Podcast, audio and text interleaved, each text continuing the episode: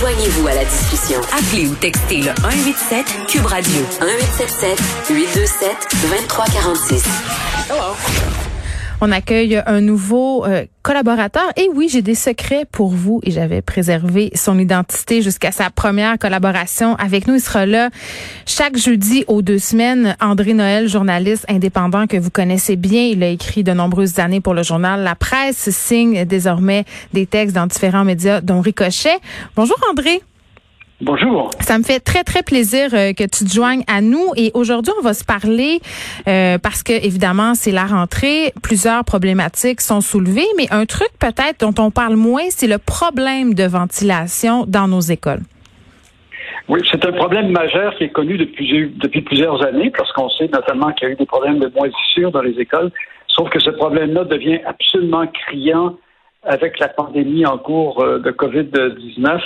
Et euh, c'est une mesure absolument indispensable d'aérer les classes. Euh, c'est euh, un sujet que j'ai pas mal étudié avec la physicienne Nancy Delagrave et je viens d'écrire un article à ce sujet. Bon, et qu'est-ce qu'on peut apprendre? Est-ce que du côté de nos écoles, il y a eu, de par les années, une certaine négligence au niveau du, du dossier ventilation? Là? C'est très connu au Québec qu'il y a de graves problèmes de ventilation euh, dans les écoles. On dit que plus de la moitié des écoles ont ce genre de problèmes, sont vétustes et que la qualité de l'air euh, est mauvaise. Euh, certaines mesures ont été prises il y a quelques années, notamment par rapport aux moisissures. Il y a de l'argent qui a été investi pour mhm. ça, mais on est loin, loin, loin, loin du compte.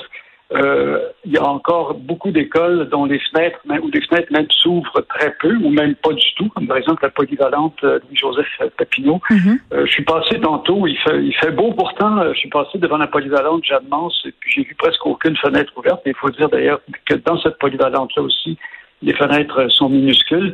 Malheureusement, au cours des dernières années, les architectes ont construit beaucoup d'écoles avec des grands murs aveugles des fenêtres euh, souvent qui ouvrent pas ou qui ouvrent très peu, et ça va devenir un problème majeur actuellement si on veut éviter la transmission communautaire du coronavirus. Mais c'est fou quand même, André, quand on y pense, euh, tout ce qu'on a déployé justement pour cette rentrée scolaire, les directives qu'on a mises en place, qu'on a mis en place, pardon, des, des façons aussi euh, avec le matériel de protection d'éviter. Mais ce qu'on sait de la COVID-19 jusqu'à présent, c'est qu'elle se propage euh, dans l'air, c'est-à-dire qu'on y a des gouttelettes, des gouttelettes qui sont propulsées, euh, puis après ça, les gens deviennent contaminés. Et on fait tout ça, puis d'un autre côté, on envoie les enfants dans des classes qui sont fermées, donc où l'air circule assez peu.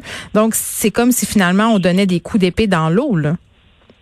Bien, effectivement, il y a eu tout un débat. Faut-il, oui ou non, ouvrir les écoles? Il semble y avoir un certain consensus que pour le bien des enfants, il faut les ouvrir.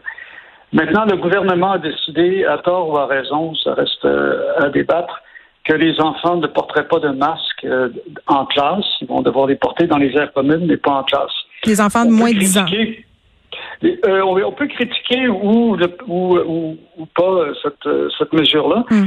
mais chose sûre, il faut aérer les, les, classes parce que c'est ce que la science maintenant a prouvé, c'est que le virus se transmet essentiellement par des aérosols. Il faut savoir que les gouttelettes sont des aérosols, puis les aérosols sont des gouttelettes, mais généralement, ce qu'on appelle aérosol, c'est des particules de 5 euh, microns et moins qui restent en suspension dans l'air très longtemps parce que justement, elles sont légères. Quand vous expirez, et surtout si vous parlez, si vous chantez, vous expulsez énormément de ces gouttelettes, jusqu'à 300 000. Mhm. Et euh, les plus grosses vont effectivement tomber par terre euh, assez rapidement, dans deux mètres. Et, mais quand même, elles peuvent circuler deux mètres, d'où cette mesure qui a été recommandée de garder une distance sociale de deux mètres. Sauf que ce que les scientifiques euh, sont en train de constater, c'est que les gouttelettes les plus dangereuses ne sont pas les plus grosses, ce sont les plus fines. Les gouttelettes, quand elles sortent de votre bouche, hmm. les gouttelettes euh, se, se, trouvent à s'évaporer, elles perdent de leur poids, elles perdent de leur volume, et donc elles passent à 5 microns et moins, et comme elles sont très légères, elles restent en suspension dans l'air. Alors, un exemple très éloquent de ça, c'est ce qui s'est passé sur le fameux euh, paquebot, le Diamond Princess, où il y a un seul patient infecté qui est monté à bord, euh, je pense que je ne me souviens plus, en, en janvier, Et euh, au bout d'un mois, quelque chose comme 700, 800 personnes à bord, autant les passagers que les membres de l'équipage, euh, ont été euh, infectés. Alors, il y a des chercheurs, et plusieurs sont tombés gravement malades. Des chercheurs ont regardé comment le coronavirus s'est transmis. Ils sont aperçus que ça s'est transmis essentiellement par des aérosols, c'est-à-dire par des micro-gouttelettes. Et euh, les, là, cet été, vers la mi-juillet, il y a 239 scientifiques qui ont écrit à l'Organisation mondiale de la santé pour mm. leur demander de reconnaître finalement l'importance des aérosols et qui, dans les mesures qu'ils recommandent, la première, c'est d'aérer. Et ce qui est étonnant, c'est qu'au Québec, dans le plan de rentrée scolaire, on trouve rien à ce sujet-là. Le gouvernement n'a pas émis de directive pour euh, changer l'air des classes de façon régulière. Si on veut s'assurer que l'air est propre et qu'il contient très peu de virus, il faut changer l'air au moins cinq fois par heure. Euh, sinon jusqu'à 8 ou 9 fois par heure. on s'entend-tu? Ben oui, on s'entend-tu que c'est que ça sera impossible? Puis peut-être la raison pour laquelle on n'en parle pas André Noël, c'est que ça coûterait des milliers et des milliers de dollars parce que la plupart de nos écoles au Québec sont vétustes, n'ont pas de système de ventilation. on parle des nouveaux projets de lab école, peut-être que là ça sera possible, mais dans la majorité de nos établissements en ce moment, ça serait des coûts faramineux là. Oui et non.